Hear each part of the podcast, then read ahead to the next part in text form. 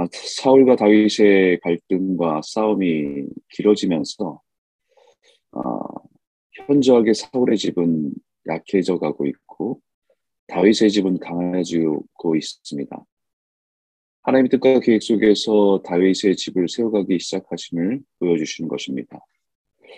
그토록 힘겨운 고난의 시간을 지날 때는 언제 주님이 다윗을 고난에서 건져내서 세워주실지 막막해 보일 때가 참 많았습니다.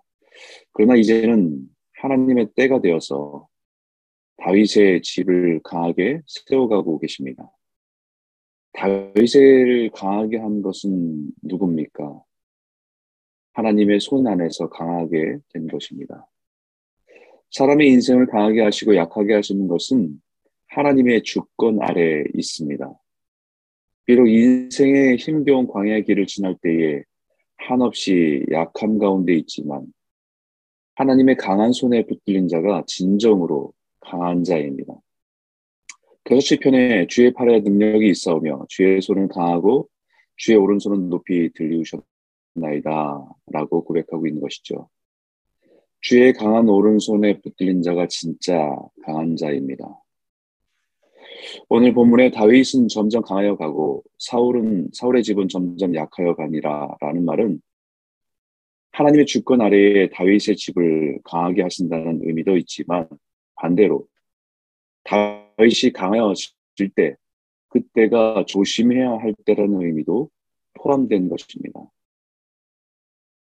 예전에 하영주 목사님의 책 중에서 힘은 있을 때 조심해야 합니다라는 제목의 책이 있습니다. 사실 사람은 약할 때 넘어지는 것이 아니라 강할 때 넘어지는 것입니다. 오히려 약할 때에도 하나님을 붙드는 사람은 강한 사람입니다.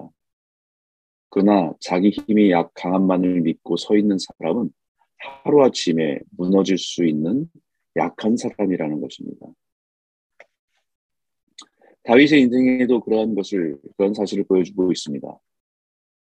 세상의 모든 권력을 지닌 사울 앞에 무기력해 보였지만 주의 강한 오른손으로 그를 붙들어 주었습니다.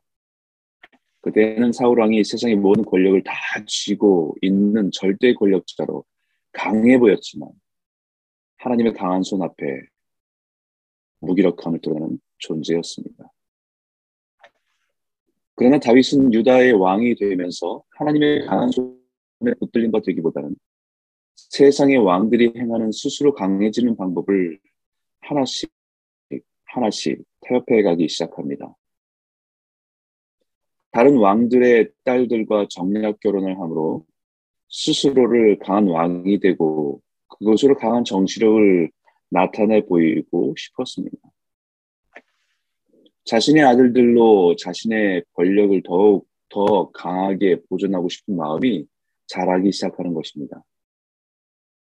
이것은 하나님께서 신명기 17장에 주신 왕의 규례 중에서 많은 아내를 두지 말라라는 말씀을 어기는 일이었습니다. 결국 그 타협이 다윗의 훗날에 자식끼리의 갈등과 살인과 반역으로 죄로 얼룩지는 결과를 가져오게 됩니다.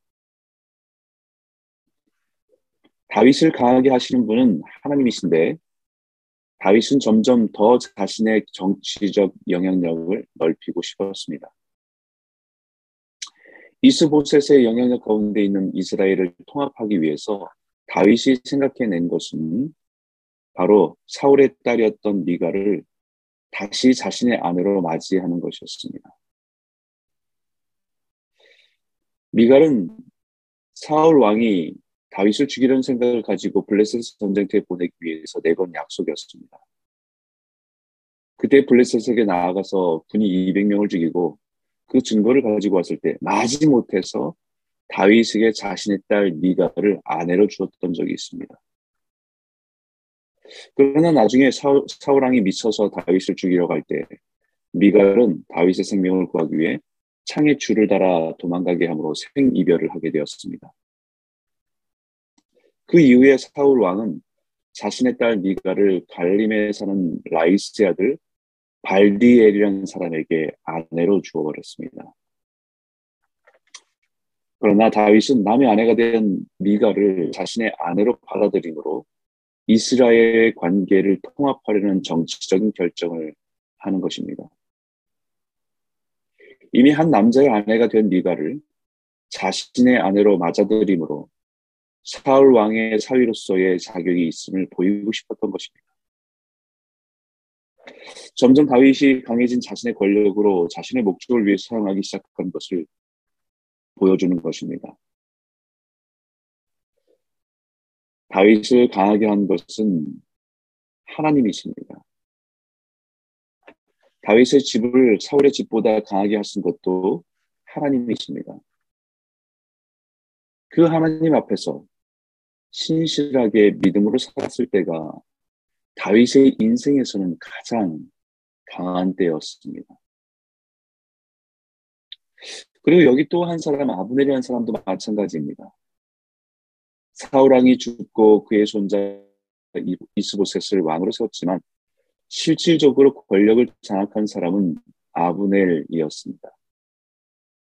겉으로 보이기에는 이스보셋을 보좌하는 사람으로 그 모습으로 사울, 사울의 정통성을 지키는 것처럼 보였지만 사실은 자신의 권력을 지키기 위한 수단으로 이스보셋을 이용한 것입니다. 그리고 사울 왕과 첩과 사울 왕의 첩과 동침함으로 자신이 이스라엘의 실권자임을 드러내고 싶었던 것입니다. 점점 사울의 집이 약해지고 다윗의 집이 강해지는 현실을 보면서 다윗에게 정략적인 언약을 제안합니다. 이스라엘이 자신에게 속해 있음을 강조하면서 다윗을 이스라엘의 왕으로 세워주겠다고 제안한 것입니다. 왕으로 세움받고 세움받지 못하는 것은 하나님의 주권 아래에 있는 것이지 그 사람 안에 그 사람의 영향력 가운데 있는 것이 아닌데도 불구하고 다윗은 그 제안을 좋게 여겨 받아들입니다. 그리고 그 제안의 한 가지 조건이 미가를 자신의 아내로 데려오라는 것을 요구했습니다. 이미 남의 아내가 되어서 오랜 세월이 지났는데 아브넬은 미가를 발디엘에게서 빼앗아 다윗에게 보내게 됩니다. 자신의 아내를 빼앗겨도 힘없는, 힘이 없는 발디엘은 울며 쫓아왔지만 강한 권력자인 아브넬에게 저항도 하지 못하고 울며 돌아갑니다. 자신의 권력을 유지하기 위해서 다윗과 결탁해서 자신의 힘을 유지하고 싶은 야망을 가진 사람이 아브넬이었습니다. 권력의 대세를 따라서 움직이며 자신의 권력과 부를 유지하려고 했던 것입니다. 세상에 강한 힘을 소유하고 유지하려는 사람들의 전형적인 모습입니다. 다윗 왕도 조금씩 세상의 왕처럼 강한 권력에 취하기 시작하는 모습을 조금씩 보여주고 있습니다.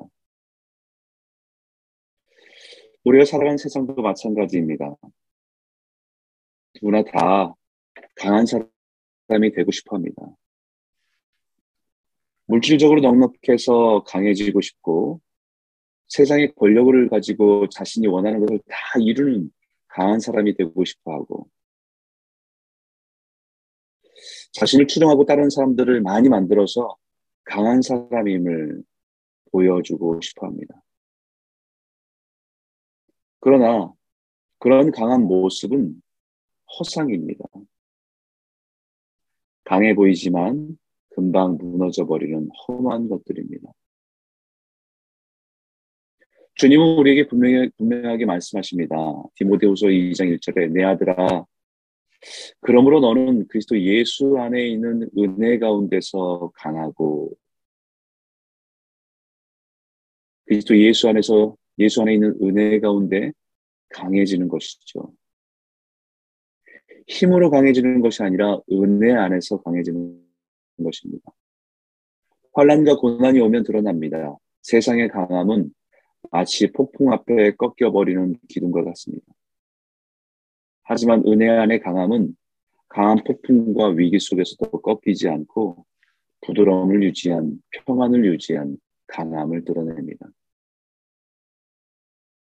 사랑하는 성도 여러분, 오늘 이 아침에 주 안에서 강해지는 은혜가 있기를 소원합니다. 그 은혜 안에 강해지는 강함으로 오늘을 넉넉히 살아가고 어떤 환란과 어떤 어려움 속에 요동치지 않는 주님의 평강 안에 그 강함을 가지고 살아가는 저와 여러분 모두가 되시기를 주 이름으로 축복합니다.